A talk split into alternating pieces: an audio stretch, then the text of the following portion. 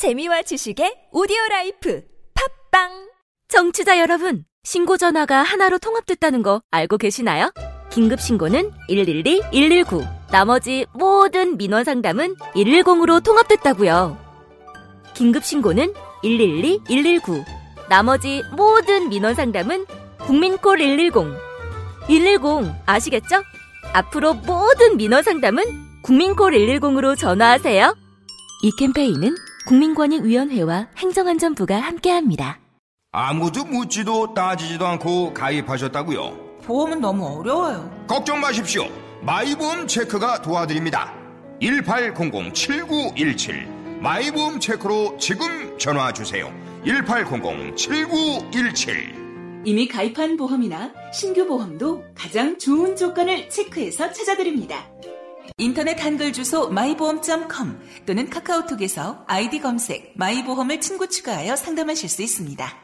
시장 상황이 악화되고 있어요. 또 금리 상승이 거래처 부도 났대요. 침착해 매출 채권 보험을 들어놨잖아 차지 슛 신용보증기금 매출채권보험이 대한민국 중소기업의 골든타임을 지킵니다. 연쇄부도의 위험에서 안전할 수 있도록 거래처에서 외상대금을 받지 못할 때 손실금액의 80%까지 지급해주니까 기업의 외상거래에서 매출 채권 보험 가입은 더 이상 선택이 아닌 필수입니다. 기업을 살리는 매출 채권 보험 대표번호 1588-6565 자세한 사항은 홈페이지에서 확인하세요. 이 캠페인은 중소벤처기업부와 신용보증기금이 함께합니다. 안녕하세요. 배우 지진입니다. 무료, 무료, 무료. 하나원 비즈마켓은 판촉 사은품 샘플이 무료입니다. 안심, 안심, 안심. 하나원 비즈마켓은 안심 배송 서비스를 제공합니다. 하나, 하나, 하나. 판촉 사은품은 하나원 비즈마켓과 상의하세요. 잠깐! 예산 맞춤 상품 추천은 간편하게 전화하세요. 02-1811-0110. 뭐라고요? 02-1811-0110. 하나원 비즈마켓.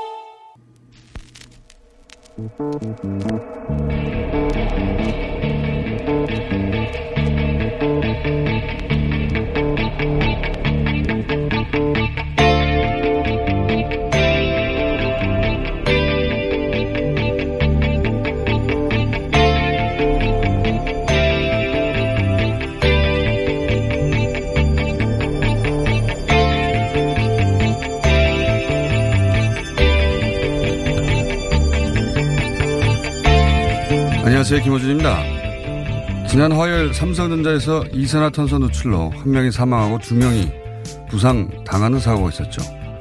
그런데 삼성전자는 사고 발생 직후가 아니라 사망자가 발생하고서야 119 신고를 합니다.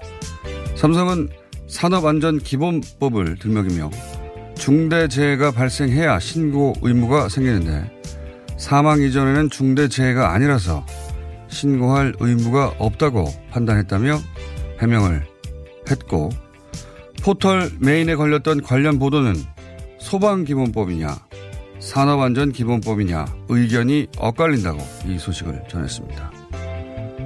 그래요? 사람이 다쳤고 생명이 위독하면 사람부터 살리려고 당장 신고부터 해야 하는 게 그냥 상식인 겁니다. 삼성 주장대로면 어떤 치명적 부상도 사망 이전에는 119 안 불러도 된다. 이런 얘기죠. 이걸 무슨 규정이 충돌하는 것처럼 그 주장을 기사화를 해줍니까? 대한항공 오너 일가의 갑질을 얼마나 오래 보도했습니까? 그래도 그땐 사람이 죽은 건 아니었잖아요. 만약 삼성이 아닌 회사에서 사람이 사망한 이후에야 신고를 했는데 이게 산업안전기본법 때문에 그럴 수도 있다 해명을 하면 그걸 언론이 가만두겠습니까? 하루 종일 모든 언론이 나서서 물고 뜯죠. 기자님들 안 그렇습니까? 김원준 생각했습니다.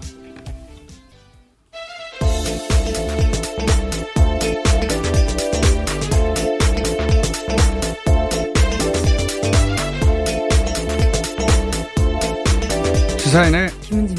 예. 아, 이 이야기는 저희가 하루 이틀, 어, 타이밍을 놓쳤는데, 어, 이게 말이 안 되는 변명이에요. 네. 그리고 유달리 보도가 적다라는 느낌을 지울 수가 없는 것도 보도가 사실입니다. 거의 없었어요, 거의. 예. 원래 사실 이런 건 하루 이틀 일이 아니거든요. 산업재해가 생기면 기업들이 어 119 신고 안 하고 자체 처리해 버리는 경우가 많아요. 네, 그리고 또, 나 예. 삼성전자에서는 유사한 사례들이 2013년, 14년에도 있었거든요. 그렇죠. 네. 신고를 잘 안 합니다. 어, 그리고 나서는 근로자가 안전수칙을 제대로 지키지 않아서 그렇게 됐다. 이렇게 개인 과실로 만들고 끝나는 경우가 많고, 그래서 현장 감독들이 이런 어, 산업 현장에서는 사고 나면 119 신고하지 말라 그래요. 어, 회사에서 먼저 얘기해라. 어, 왜 이렇게 얘기를 하냐면 이게 이제 산재 처리 관련해서 이제 규정 그리고 산재 보험 이것 때문에 그런 거예요. 왜냐하면 119 신고하면 산재 처리를 해야 하거든요. 어, 산재 처리를 해야 되는데 그럼 신고 자료가 남지 않습니까? 그러니까 무조, 무조건 산재 처리를 해야 돼 119. 그렇게 되면 노동부가 이제 이 해당 사고에 대해서 감독을 합니다. 근로 감독을 하게 되어 있습니다. 예. 그법 위반을 뭘 했는지, 어, 자, 작업 환경이 뭐가 잘못됐는지, 그 개선하라는 비용도 내야 되고, 그 관련된 과태료도 내야 돼요. 그리고 그때 사고를, 어, 사고 발생했는데 만약에 하청업체 직원인데, 이번에도 협력업체 직원이거든요. 네.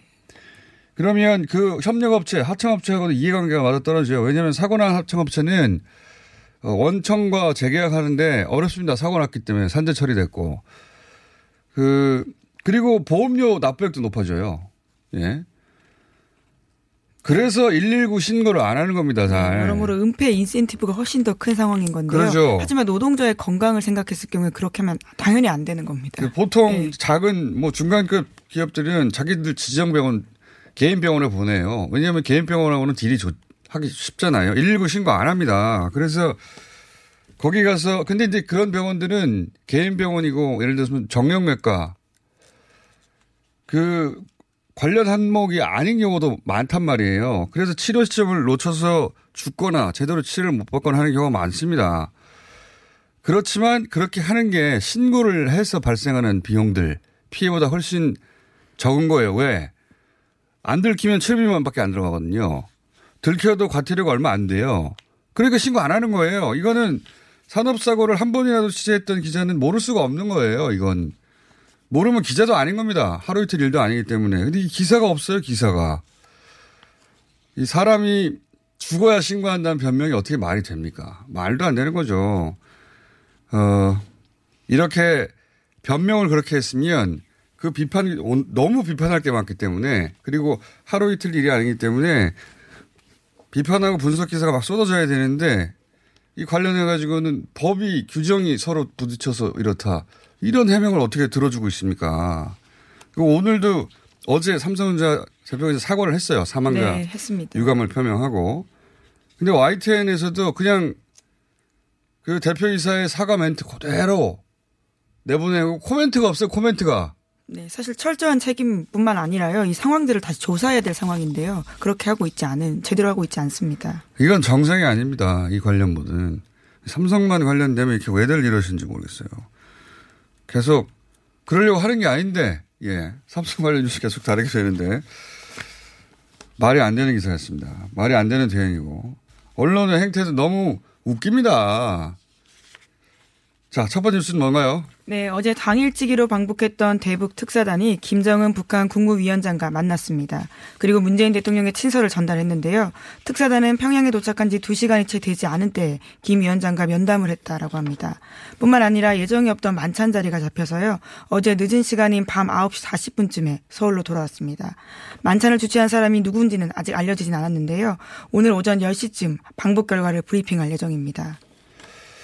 자, 이건 저희가 잠시 후에 또 정세현 전, 전 장관과 어, 자세히 얘기 나눠보겠는데 구상이 이런 것 같습니다. 이렇게 특사단을 보내고 어, 그리고 남북 정상회담을 9월 중순쯤으로 잡아놨단 말이에요. 넉넉하게 좀 어, 잡아놓은 편입니다. 지금은 긴박한 상황에 비해서는.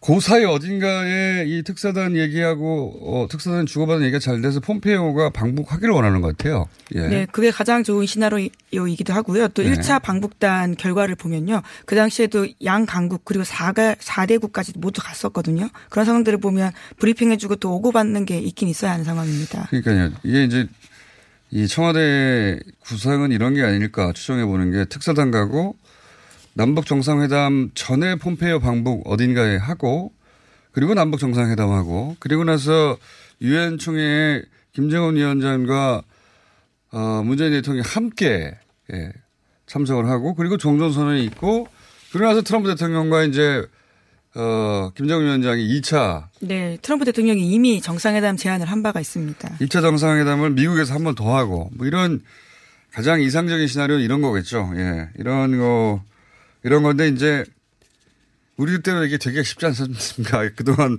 지켜봐도 그렇고 그래서 이제 언론 보도를 보면 문재인 대통령 하루 종일 아무런 일정도 잡지 않고 이게 도대체 어떻게 될지 어 김정은 위원장을 만나서 친서를 전달하고 김정은 위원장을 만나냐 못 만나냐도 어제 언론 보도가 많았죠. 예.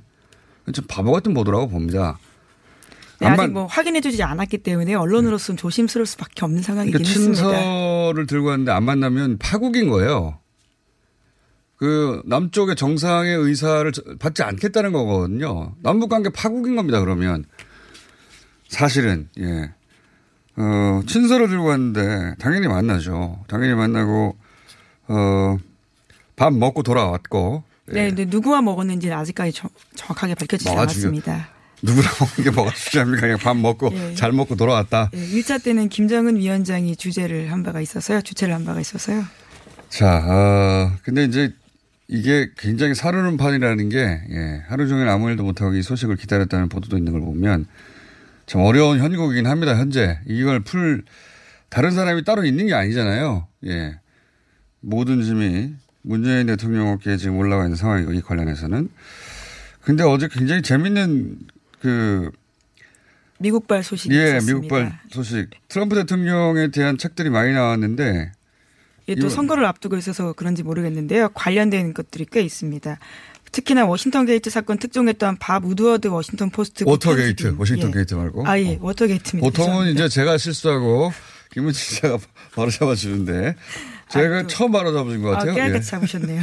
네. 워싱턴 포스트에 현재 근무하고 있고요. 과거에 워터게이트 그러니까 닉슨 대통령 탄핵을 이끌어냈던 사건이었는데 그 사건을 취재했던 기자가 이번에 새로운 책을 냈습니다. 공포라는 제목인데요. 트럼프 행정부의 뒷이야기들을 썼는데 관련해서 굉장히 재밌는 내용들이 많습니다. 주로 트럼프 대통령의 문제점들을 격렬하게 지적하고 있는 내용들인데요. 치- 트럼프 대통령이 취임한 지 한 달 뒤에 합참 의장을 불러서 대북 선제 공격 플랜도 요청했다라는 내용도 있습니다. 아, 저도 이제 관련 기사 봤는데 아직 책을 못 봤어요. 예. 네, 책이 아직 출간된 건 예. 아니라고 합니다.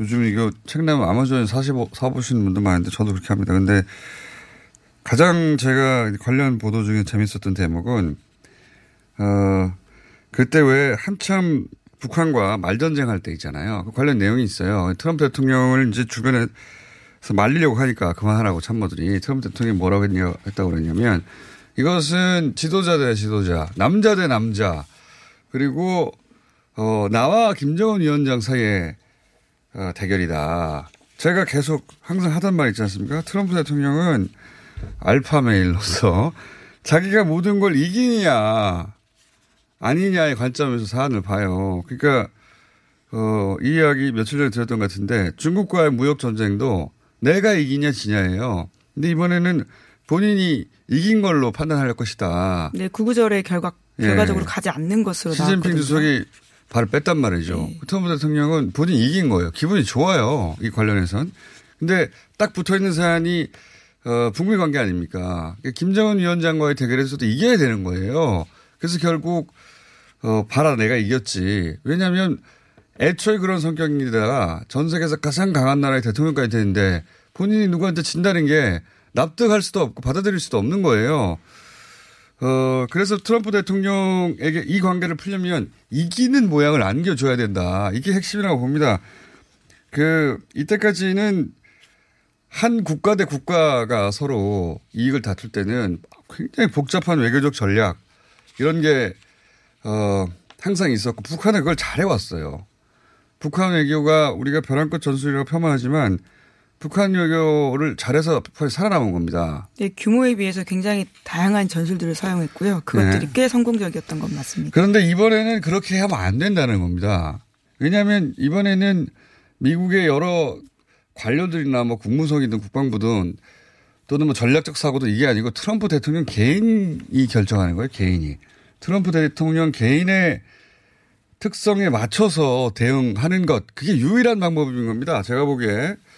네, 트럼프 행정부의 고위 관료들도 트럼프 대통령 개인 캐릭터를 맞추느라고 굉장히 고생한다라는 내용들이요. 이 신간에 쓰여 있습니다. 그리고 트럼프 대통령 몰래 어떤 문건도 빼냈다라는 식의 이야기도 있고요. 정말 다양한 에피소드들이 있는데 트럼프 대통령 개인 캐릭터를 알기에 아주 좋은 책으로 보입니다. 이런 식의 내용들은 그 이전의 책들도 많이 있었어요. 몇 개. 근데 이제 제가 주목했던 건 이런, 이런 거라는 거죠. 그러니까 이게 이제 복잡한 외교인데 이거는 남자 대 남자 대 대결이야. 이렇게 받아들이는 거예요. 본인의 머릿속에는.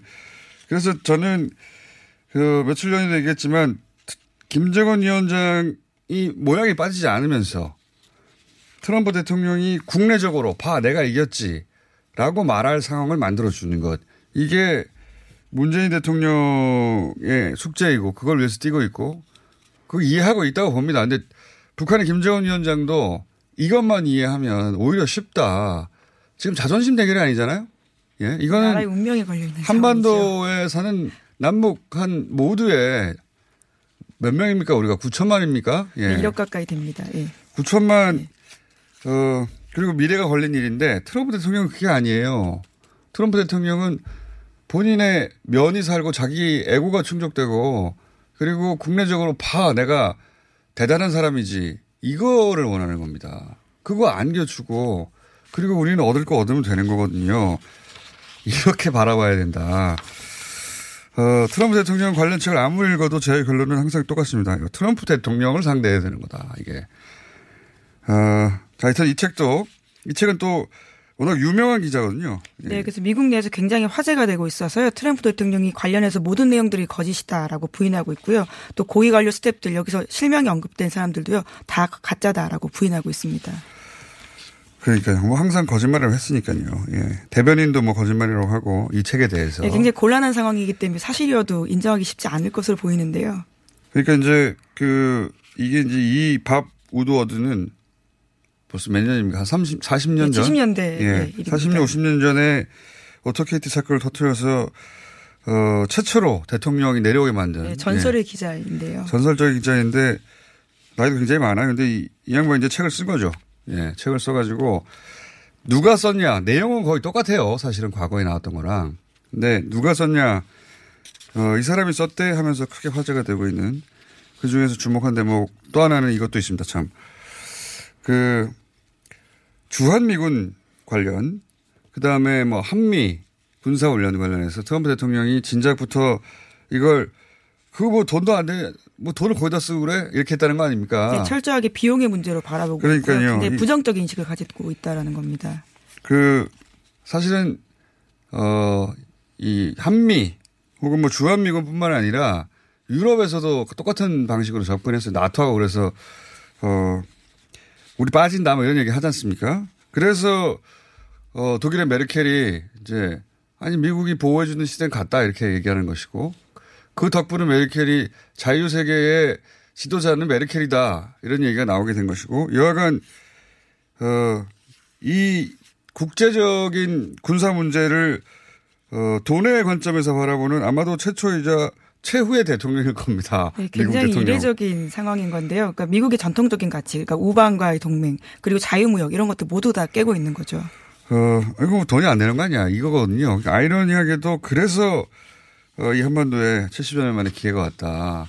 그래서 트럼프 대통령을 상대하는 방식으로 이 문제를 풀어야 되고 북한이 전통적으로 해왔던 북한에도 당연히 그걸 담당하는 부처들이 있고 전문가들이 있고 관료들이 있을 거 아닙니까? 그 얘기 듣지 말라는 거예요. 저는 김정은 위원장한테 그 얘기를 참조만 하되 결국은 트럼프 대통령 개인 특성에 맞게 근데 그 궁합이 저는 김정은 위원장과 트럼프 대통령이 그런 기질이 잘 맞는다고 보거든요.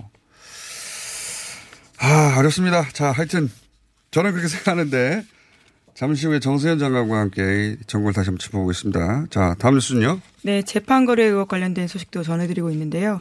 양승태 대법원이 영장 전담 판사를 동원해서 법관, 법원 관련 수사 기밀을 빼낸 정황을 어제 저녁 TV조선이 보도했습니다. 비리 혐의로 수사를 받는 법원 직원에게 체포영장이 발부된 바가 있는데요. 이것을 그대로 전달해서 실시간으로 이 직원이 도망까지 가게 만들었다라고 합니다. 여기도 참 많은 게 나오네요. 그러니까 어, 이런 거잖아요. 양승대 사법부가 어, 법원 소속 직원이 이런 비리에 연루됐다는 게 드러나면 네, 돈 문제가 생겨서 2016년에 네. 수사를 받고 있던 중이었습니다. 그것도 한두 명이 아니고 네. 20명 가까이 되는 사람들이었다라고 하는데요. 면이 안 쓰니까 그러니까 법원 직원에게 체포영장 나오니까 도망가라고 했다는 거 아닙니까? 뭐 예. 도망가라고까지 했는지 모르겠는데요. 그 내용을 그대로 전해줬고요. 도망갔다. 도망가라는 얘기죠. 체포영장 나오는 걸 왜 알려줍니까? 체포영장 나오니까 그 자리에 앉아 오라를 받아라. 이거 아니잖아요. 그럼 알려줄 필요도 없지. 안 알려줘도 당연히 갑니다. 체포영장 발부됐으니까. 이게 예를 들어 조폭이 영화에 그런 거 많이 나오잖아요. 부패 판사로부터 정보를 빼내서 조직원에게 도망가게 만들고 구조는 똑같은데 차이가 있, 다는 거는 이번에는 어, 부패 판사와 조폭이 같다는 거죠. 둘이. 어디서 빼는 게 아니라 자기들이 빼내서 자기들이 도망가게 만들었다는 겁니다. 네, 그래서 원래라면요 법원 예규상 이러한 상황들은 파면에 해당한다 그러고요. 또 공무상 기밀 누설 혐의로 구속영장 청구될 가능성 높다라고 합니다. 양승대 사업부 관련해서 너무 많이 나오는데 예. 법원은 이제 이 문제를 양승대 사법부가 법원 직원들이 구속되면 대, 무더기로 면이 예, 실추된다 생각해서 체포영장 건네주고 도망가라고 한 거하고 본질적으로는 차이 없는 일이 지금 벌어지는 거예요. 자꾸 영장이 기각되는 건 이게 검찰이라고 하는 기관이 법원이 가지고 있는 정보를 다 가져가서 우리 약점에 잡힌다는 발상의 어, 뿌리 발상의 색깔을 잘 보시면 그게 똑같은 거예요. 결국은 예. 자 어, 관련 뉴스는 앞으로도 계속 나오겠죠. 예. 시간상 하나 정도 더 하면 될 것 같습니다. 네, 영화 같은 일 하나 더 있는데요. 어제 이명박 정부 당시에 2009년 발생했던 용산 참사 관련해서 경찰청 진상조사위원회에서 발표한 게 있습니다. 2009년에 용산 참사로 철거민과 경찰 특공대원이 숨지거나 다친 바가 있는데 당시에 청와대가 비난, 비난 여론을 막기 위해서 경찰에 보도 지침을 내렸다라고 하는데요. 당시에 강호순 사건으로 국민의 눈을 돌려라라는 지침을 내렸다라고 합니다.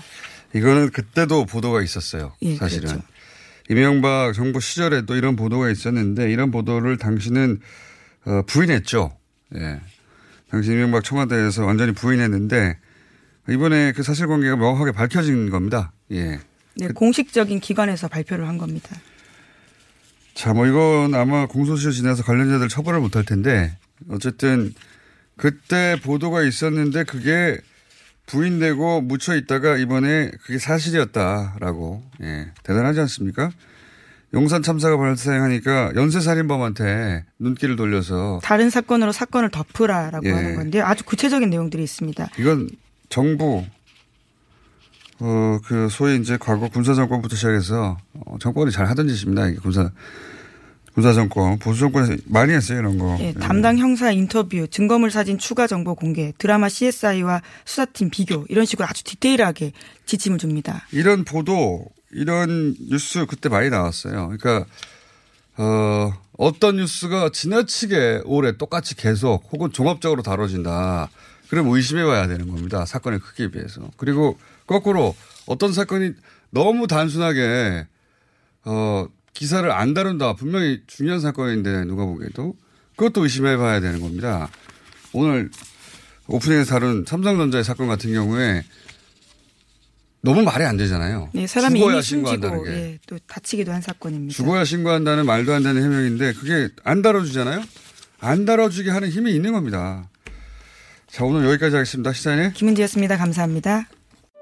이거 차량용 핸드폰 거치대야? 응, 조인트라고 투힘에서 새로 나왔는데 얼마나 편한지 몰라. 동생은 인터넷 강의 볼 때 태블릿 거치대로 쓰고 우리 엄마는 요리할 때 레시피 보는 용도로 쓰기도 해. 조인트라고? 응, 우리 아빠는 골프 스윙 연습할 때도 셀카 거치대로 쓰시던걸? 그러면 나도 헬스 할 때 셀카 거치대로 쓸 수 있겠네. one, two, three 할 때 투, 힘 세다 할 때 힘, 투, 힘. 네이버에 투 힘을 검색해보세요. 여보, 아버님 때문에 걱정이야. 통 음식을 못 드시네. 걱정하지 마세요. 화이트 이치과에 가서 임플란트 하시면 되죠. 만 65세 이상 어르신은 본인 부담금이 최대 30%까지 내려갔어요. 게다가 평일 매일 야간 진료한대요. 그래? 그럼 화이트 이치과에서 장모님까지 임플란트 해드려야겠네. 부산 경남 5개 지점 착한 치과 브랜드 화이트 이치과 문의는 1544-2944 네이버에 화이트 이치과를 검색하세요.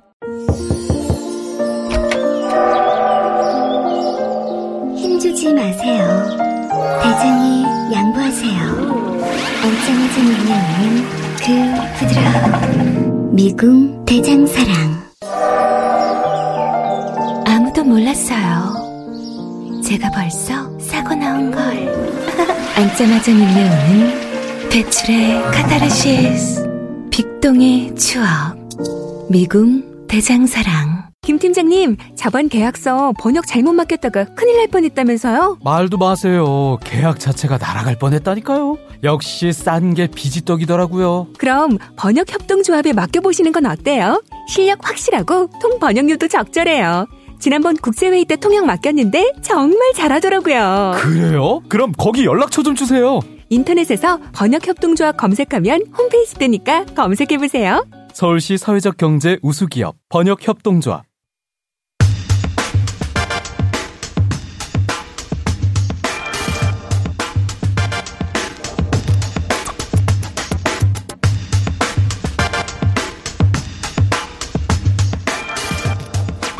최근 중국 아프리카 협력 포럼 열렸습니다. 아프리카에서 어, 53개, 53개국, 54개국 중 53개국이 여기 참석했습니다. 예. 어떻게 이런 일이 가능했을까요?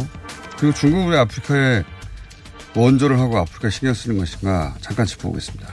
중국 동아대 우승 교수님 나오셨습니다. 안녕하십니까? 네, 안녕하십니까. 우승원입니다. 오랜만에 뵙겠습니다. 네. 네, 그렇습니다. 항상 네. 듣고는 있습니다. 네.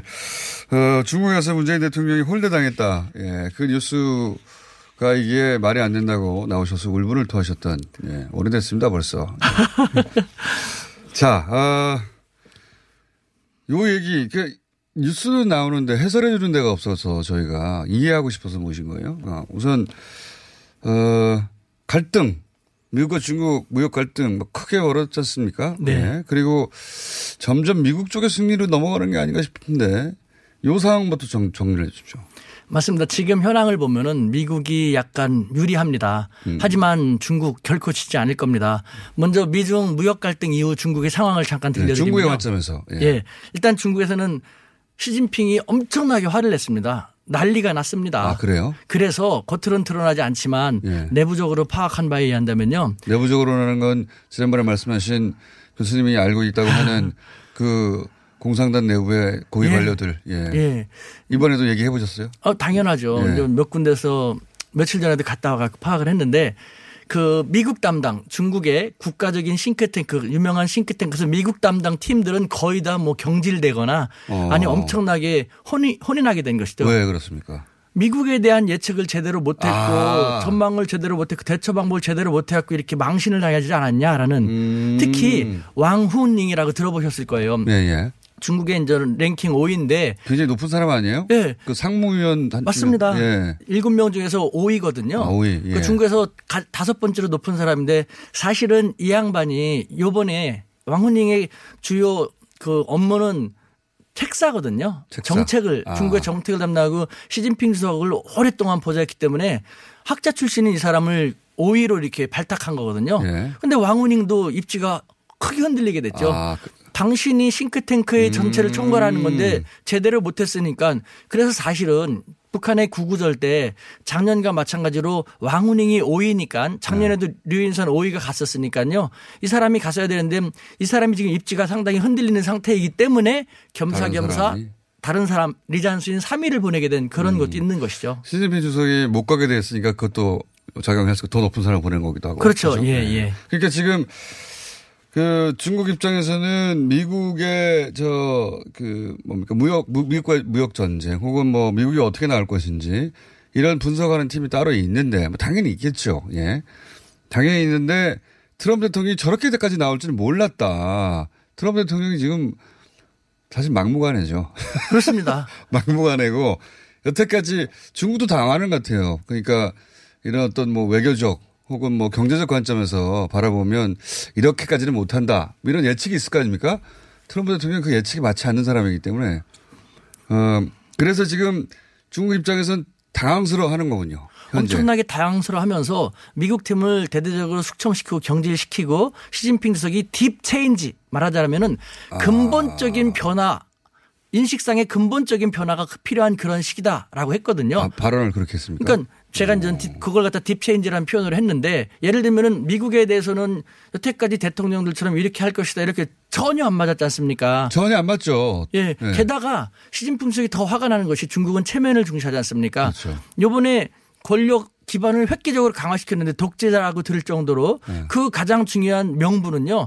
미국이 중국에 대한 공세가 점점 심해지고 있기 때문에 그것에 맞서기 위해서라면은 필요하다. 예, 배가 산으로 간다. 음. 그러니까 나에게 권력을 몰아주십시오. 그래서 오케이 하면서 기대했는데 한 번에 당했지 않습니까? 아. 그러니까 시진핑 주석이 그렇기 때문에 사실은 이것이 우리한테 또 기회가 되거든요. 북한도 중국의 케이스를 잘 보셔야 됩니다. 저 계속 하고 있는 얘기거든요. 이게 전통적으로 미국을 상대하는 방식이 아니라 트럼프 대통령이 어떤 사람인가를 봐야 된다, 이제. 철저하게. 자, 알겠습니다. 그러니까 지금 미국, 어, 시진핑 주석을 비롯해서 지금 중국의 지도부가 당황하고 있는 건 사실이다. 확실하게. 맞습니다. 예. 그래서 북한도 안 가는, 안 가는 거군요, 지금. 그렇죠. 그러니까 괜히 오해를 하는데 이게 전형적인 중국식 대응 방법이거든요. 즉 미국에 대해 중국은요 철저히 강자에는 약하고 약자에는 강해요. 아주 철저하게 대놓고. 다른 나라도 그래요, 사실은. 여긴 중국은 대놓고 그래요. 덩치가 큰데도. 네. 그러니까 미국한테 한번 해보려고 했는데 전략 정책이 잘못돼가지고 고개를 깨갱 숙이고 있지 않습니까? 아, 내, 내부적으로는 고위 관료들하고 친하다고 하시는데 그렇게까지 표현하시면 됩니까? 아이, 저는 뭐 당당하게 얘기하고.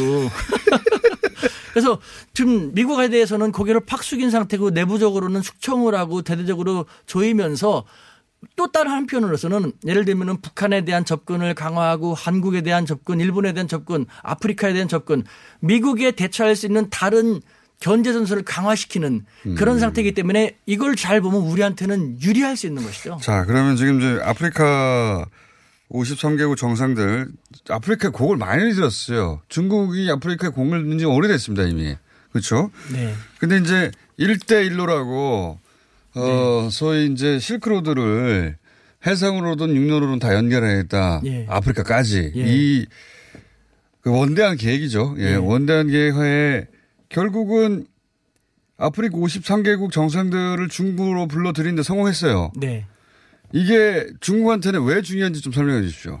간단합니다. 일단 정치 경제적인 적어도 두 가지 이유를 들 수 있는데요.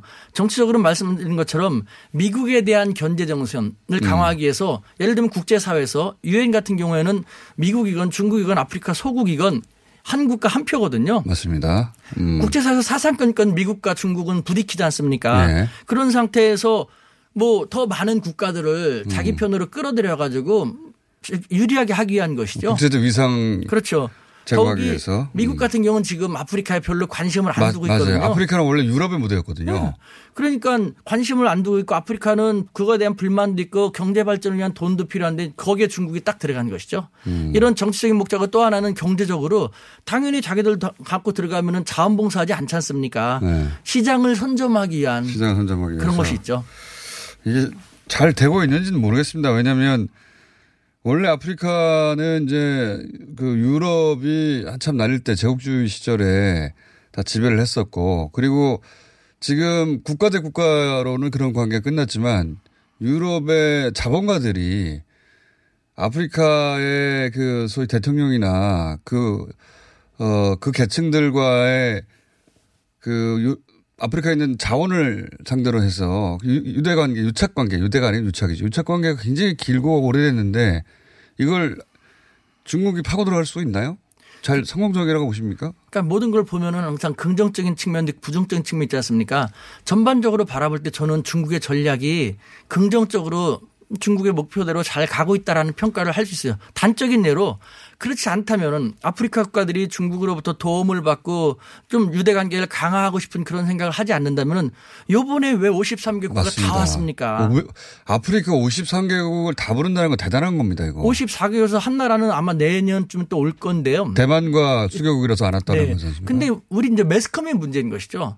이런 것 갖다가 네. 객관적으로 보도하고 양측을 다 보도할 필요가 있는데 예를 들면은 이거에 대해서 비난하는 언론이 있지 않습니까? 서구언론 같은 경우는 뭐 중국이 신식민지를 만들려고 한다고 하는데 네. 그래서 중국의 뭐 자금 같은 걸 많이 비난하는데 그렇다면은 왜 미국이 주도했던 IMF 구제 금융이라든가 월드뱅크 세계은행의 제3세계 대출 문제가 더 많거든요. 우리 1997년에 우리 IMF 구제 금융 받을 때 얼마나 많은 까다로운 요건이 있었습니까? 네, 예. 그래서 마하트리 당시 말리, 말리시아 총리는 너무 가혹한 조건을 들이대고 있다가 엄청나게 비난했지 않습니까? 예, 예. 왜 그런 것은 얘기 안 하고 중국은 그런 것보다는 정치적으로 말씀드린 것처럼 가깝게 하기 위한 목적이 강하기 때문에 이자만 빌려주거든요. 근데 받은 나라들이 제대로 못 쓰고 유착해서 이상하게 가가지고 활용을 못해서 이렇게 된 걸 갖다가 중국만 비난한다는 거. 그걸 갖다가 조중동 그러니까 조중동이겠지만 조중동은 그것만 한쪽만 계속 부각하니까요. 우리 국민들이 제대로 된 글로벌화에 큰 저해가 네. 되고 있는 것이죠. 그러니까 이제 미국의 어, 시각이죠, 그게. 예. 서구의 시각이죠. 그렇죠. 서구 입장에서는 중국이 이렇게 퍼져나가는 게 불편한 것이고, 우리 입장에는 유불리를 따져야 되는 거죠. 우리한테 유리한 측면도 있을 수 있지. 않습니까? 유리한 맞습니다. 측면이 뭔지를 따져서 중국을 타고 또 아프리카에 진출할 수도 있는 거 아니겠습니까? 네. 서구는 서구고 중국은 중국이고 대한민국은 대한민국인데 대한민국의 관점에서 파악할 수 있게 해줘야지 우리가 뭐 서구에 따라가기만 하는 것도 아니고. 자기 시각이 없어서 그래요. 그러니까 너무 그것이 저는 항상 속상하고 항상 짜증나요. 어쨌든 중국이 그 아프리카에 공을 들인 것이 어느 정도 결실을 맺었다고 볼 수 있는 게 아프리카에 있는 모든 나라를 다 부른다는 게 어디서 가능합니까? 아니면 안 오죠. 그 사람들이 대통령들이 그 독재 국가이고 개발도상국은 대통령의 힘이 더 세지 않습니까? 전 정말 대단한 거라고 봤거든요. 이 행사가 뉴스가 너무 없어가지고 모신 거예요. 이거 진짜 대단하다. 이, 어, 한 나라에서 그 대륙 전체를 부른다고 안 옵니다. 상- 상상해 보시면 어느 나라에서 대륙 전체의 국가를 다 불러요. 그런 일은 일어나기 정말 어려운 일이거든요. 근데 중국이 지금 이걸 하고 있는 거예요. 자, 아프리카 국가들이 왜 왔을까요? 지금 아주 좋은 말씀 하셨는데 미국이 지금 중국에 대한 견제 전선을 되게 강화하고 있지 않습니까? 왜 그럴까요? 단적으로 중국이 그만큼 강해지고 있다는 거거든요. 아프리카도 중국하고 관계가 더 중요하다고 생각 때문에 미국 눈치를 보고 오지 않습니까? 근데 그 중국은 미국 때문에 이번에 힘들었거든요. 외국하고 더 관계를 강화해서 노력하지 않습니까? 거기에는 아프리카뿐만 아니라 일본하고의 관계도 강화했고 북한하고의 관계도 엄청 강화했고 한국하고의 관계도 이전처럼 강화되기 위해서 복원하려고 되게 노력하고 있거든요. 중국에서. 우리가 그걸 알면은 중국을 끌어들이면서 중국을 통해서 아프리카라든가 남미를 활용할 수 있는 얼마나 좋은 기회입니까? 알겠습니다. 교수님. 네. 준비할 시간이 다 됐습니다. 조금 더 가면 더 흥분된 이야기가 나올 것 같은데 일단은 어 전체적인 상황은 파악을 했습니다. 그러니까 어, 이 아프리카 53개국 정수 전 중국이 만약에 미국과의 그 무역 갈등 때문에 지금 밀리는 상황이 아니었으면 이걸 훨씬 대대적으로 홍보했겠죠. 예. 맞습니다. 어, 이거는 심상치 않은 변화다. 어느 일개 국가도 한 대륙에 있는 모든 국가를 다 불러들이는 경우는 생각해 보십시오. 자, 없습니다, 거의. 예. 이와 관련해서 제가 한마디만 더 한다면요. 이와 같은 중국을 우리는 지금은 남북 협력하지 않으면 우리 민족 공멸하기 쉽지 않습니까? 지금 미국은 우리 남북 관계 개선되는 것을 많이 방해하고 있어. 미국의 국익을 위해서. 하지만 중국이라든가 러시아는 그렇지도 않거든요. 우리는 신발 한쪽만 신으면은 온전하지 못하지 않습니까? 우리는 미국에 대해서도 미국만 바라보고 미국 눈치만 볼 것이 아니라 중국과 러시아라는 신발, 신발 양쪽을 다 신고 중국과 러시아도 지렛대로 활용하면서 미국이 방해하지 못하게끔 지금에 맞는 우리의 외교를 할 필요가 있다는 것이죠. 그런 인식은 다 있을 텐데, 예. 미국이 자꾸 신발 벗으려고 그래가지고요. 자, 오늘 여기까지 하겠습니다. 중국 등화대 우수근 교수님이었습니다. 감사합니다. 네, 감사합니다.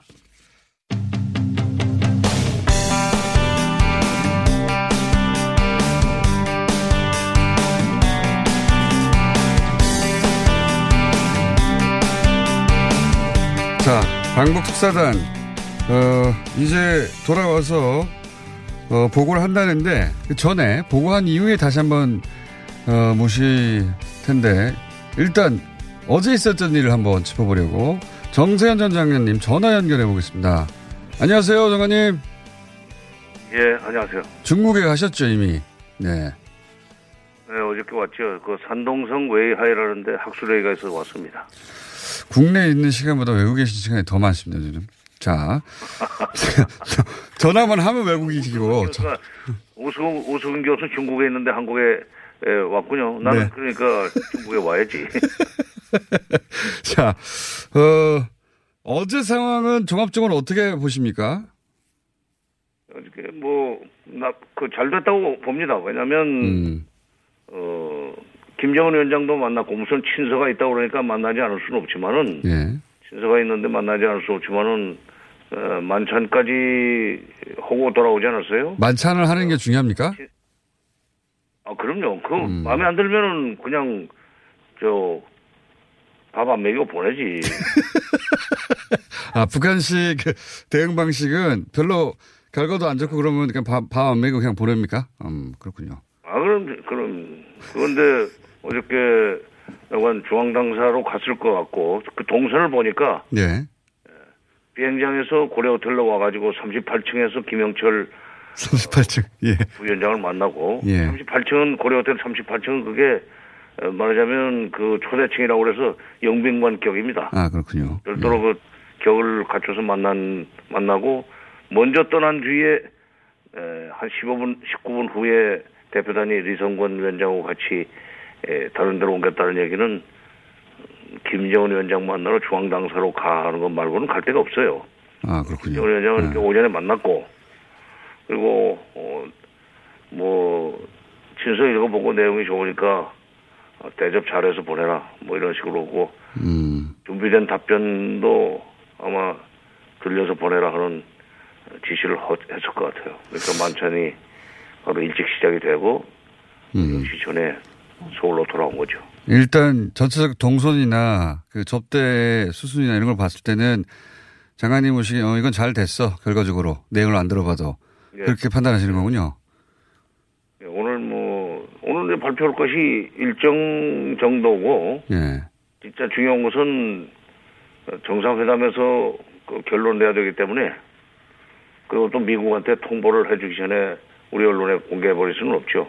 그러다 보면은 어, 조금 어, 발표 내용이 뭐 좀 시시하다 할 수도 있습니다. 그러나 시시하기 때문에 이게 오히려 정상회담에서 터뜨리기 위한 저기 준비가 잘 됐다 하는 그런 식으로 해석을 해야 될 것 같습니다. 음.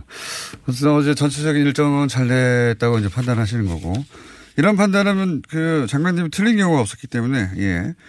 그건 알겠, 아니, 이제 틀린 경우는, 어, 미국이 낄 때, 트럼프 대통령이 낄 때, 트럼프 대통령을 예측하기 힘들어가지고, 간혹, 어, 예측과 틀린 경우는 있었지만, 북한의 행보나 북한의 어떤 반응에 대한 해석은, 어, 여태 뭐, 제 기억에는 틀리신 경우가 거의 없습니다. 그래서 제가, 그건 알겠고요. 트럼프 대통령도 트럼프 대통령의 대북 정책, 대북 그 조치도 사실은 뭐 태, 찻잔의 태풍에 불과했죠. 금방 다시 또 원상 복구하지 않았습니까? 네. 꿈이라는 게 있기 때문에 네. 자, 어제 제가 이거 궁금한 게 하나가 어제 그 다녀온 사진 보니까 그 사진 보셨죠? 아직 사진은 어때서 이해하더라고. 아, 사진 못 보셨군요. 정우영 그 안보실장과 어, 김정은 위원장이 찍은 사진 중에 정우영 실장이 김정은 위원장 어, 하고 굉장히 가까이서 귓속말을 하는 사진이 있어요. 그렇다고 아예 귀에 바짝 된건 아니고 뭐 한 10cm 정도 떨어진 상태에서 귓속말을 하는 건지 어쨌든 찰나의 사진인데 굉장히 인상적이었거든요. 이게 북한의 최고 존엄 가까이 가가지고 귓속말을 한다. 남쪽의 인사가. 이, 이런 게 가능한 겁니까? 어, 그만큼 북쪽 그러니까 남쪽 그 특사 또는 남쪽 대통령에 대한 김정은 위원장의 신뢰가 그만큼 어, 높아졌다는 얘기죠. 그러니까 아마도 문 대통령이 이번에 올라오시면 어, 좋은 결과를 내십시오. 그러기 위해서 지금 저희들이 여러 가지 에, 실무적으로 협의를 하겠습니다. 뭐 그런 정도 얘기하지 않았을까? 그, 전 내용이 궁금한 게 아니라 뭐랄까, 이렇게 두 사람, 그러니까 북한의 최고 전함한테 이제 남한의 정부 인사가 와서 귓속말을 하고 막 이렇게 서로 웃고 이러는 게, 어, 반갑긴 한데 좀, 야, 이런, 이렇게도 되나? 북한의 최, 최고 전함한테? 김정일 위원장 시절에는 그, 예, 그만큼 가까워졌다는 얘기예요. 예, 그 정도로 이해할게요. 알겠습니다. 지금 앞으로 예상 수순은 어떻게 보십니까? 지금 전체적으로는 폼페오 장관을 남북 정상회담 2차 정상 3차죠 이제 평양에서의 정상회담 전에 폼페오 장관을 어떻게든 북한에 가게 만들려고 하는 것 같은데. 그래야죠. 그러니까 남북 정상회담에서 북한이 비핵화 관련해 가지고 좀 전, 진전된 입장을 내놓고 예. 그다음에 그걸 바로 공표하는 것보다는 그 정도 조율을 해놓고 폼페오 장관이 가가지고 최종적으로 결론을 내도록 그런 것이 앞으로 미국의 미국이 비핵화 내지는 종전선언에 적극적으로 나오도록 만드는 그, 그 방법이라고 생각합니다. 바꿔 얘기하면은 미국한테 공을 돌려줘야 돼요. 미국한테 공을 줘야 돼요. 우리가 다 했다는 식으로 운전자는 어 운전만 하면 되지 그뭐 어, 손님이 내고 내리고 탈 때 그다음에 행사장에 들어가는 것까지 뒤저 쫓아갈 건 없는데 하여튼 폼페오 장관이 남북 정상회담 후에 한번 가도록 남북 정상회담 전에 가야 모양이 맞는 거 아닌가요 혹시? 아니 그 후에 가야 오히려 모양이 낫죠. 왜냐하면 네. 폼페오 장관이 직접 가서 북한을 설득할 수 없는 음, 문제들이 있잖아요. 당사자들이기 때문에 예. 예, 중재자가 들어가야만 어, 접점을 만들 수 있는 것이 원리이기 때문에 어, 문 대통령이 가서 김정은 위원장이 한 발 나오도록 만들고 그리고 미국도 한 발 앞으로 나가도록 만들어 가지고 그, 그 접점을 만드는 걸 폼페오가 공을 갖도록 뭐 바꿔 얘기해서 미국 대통령이 상황을 주도록 하도록 우리가 해주고 빠져야 됩니다. 그러니까 평양회담 전이 아니라 평양회담 후, 뭐, 뭐, 수- 뭐, 뭐가 먼저인지는, 어, 나중에 따지더라도 어쨌든 폼페오 장관이 유엔 총회 전에 가야지 이게 유엔 총회까지 가고 미국이 면이 살고 뭐 이렇게 모양이 되니까 폼페오 장관이 꼭 가야 되는 거겠죠. 그죠? 예. 폼페오 장관이 가면 그럼, 장관이 예. 간다는 얘기는 문 대통령이 그림을 웬만큼 다 그려놨다는 얘기죠. 그렇군요. 정상회담에서. 평양회담 이후에 혹은 이전에 폼페오 장관이 가면 아, 이건 잘 되는 것이다. 그렇게 생각하면 되겠군요. 그렇죠. 예, 예. 자, 그, 그 주고받을 내용 중에 핵물질 뭐 기타 등등 리스트 어 그걸 줘야 어 종전선언이 이루어질 것이다 이런 보도가 있거든요. 그 예. 주고받을 내용 중에 핵심이 결국 핵물질과 그 리스트입니까? 그렇죠. 핵물질, 뭐 이제 핵시설 신고. 예. 그런데, 어, 그 다음에 또 핵무기도 있지만, 미국에서는 지금 그걸 뭐 60, 70%를 지금 첫, 첫, 첫, 수, 어, 첫 타임에, 그러니까, 어, 1차로 그 60, 60%를 내놓으라고 그러니까 지금 북한으로서는 음. 협상 카드가 없어져버리는 그런 요구라고 생각해서 강도적 요구라고 그러는 거죠. 그러니까 음. 미국이 대북, 미국의 대북 요구를 조금, 그, 완화시켜주고, 어, 준비를 한다든지 무슨 뭐, 어, 신고 리스트 작성한 것이 확인되면은 종전선언도 어, 할 수 있다 하는 그런 식의 그 전향적인 태도를 어, 저- 입장을 미국으로부터 또 보장받아야 돼요. 아마도 그 특사 보내기 전에 트럼프 대통령하고 통화를 50분이나 했다고 그러는데 50분이면 긴 겁니다. 예. 근데 50분이나 통화하는 과정에서 끝나고 나서 잘 되기를 바란다는 어, 얘기를 이제 트럼프 대통령이 했다고 그러지만 아마도 거기서 우리가 이런 식으로 북한을 좀 시간이 다 됐습니다, 장관님. 내일 또 모셔야 되겠어요.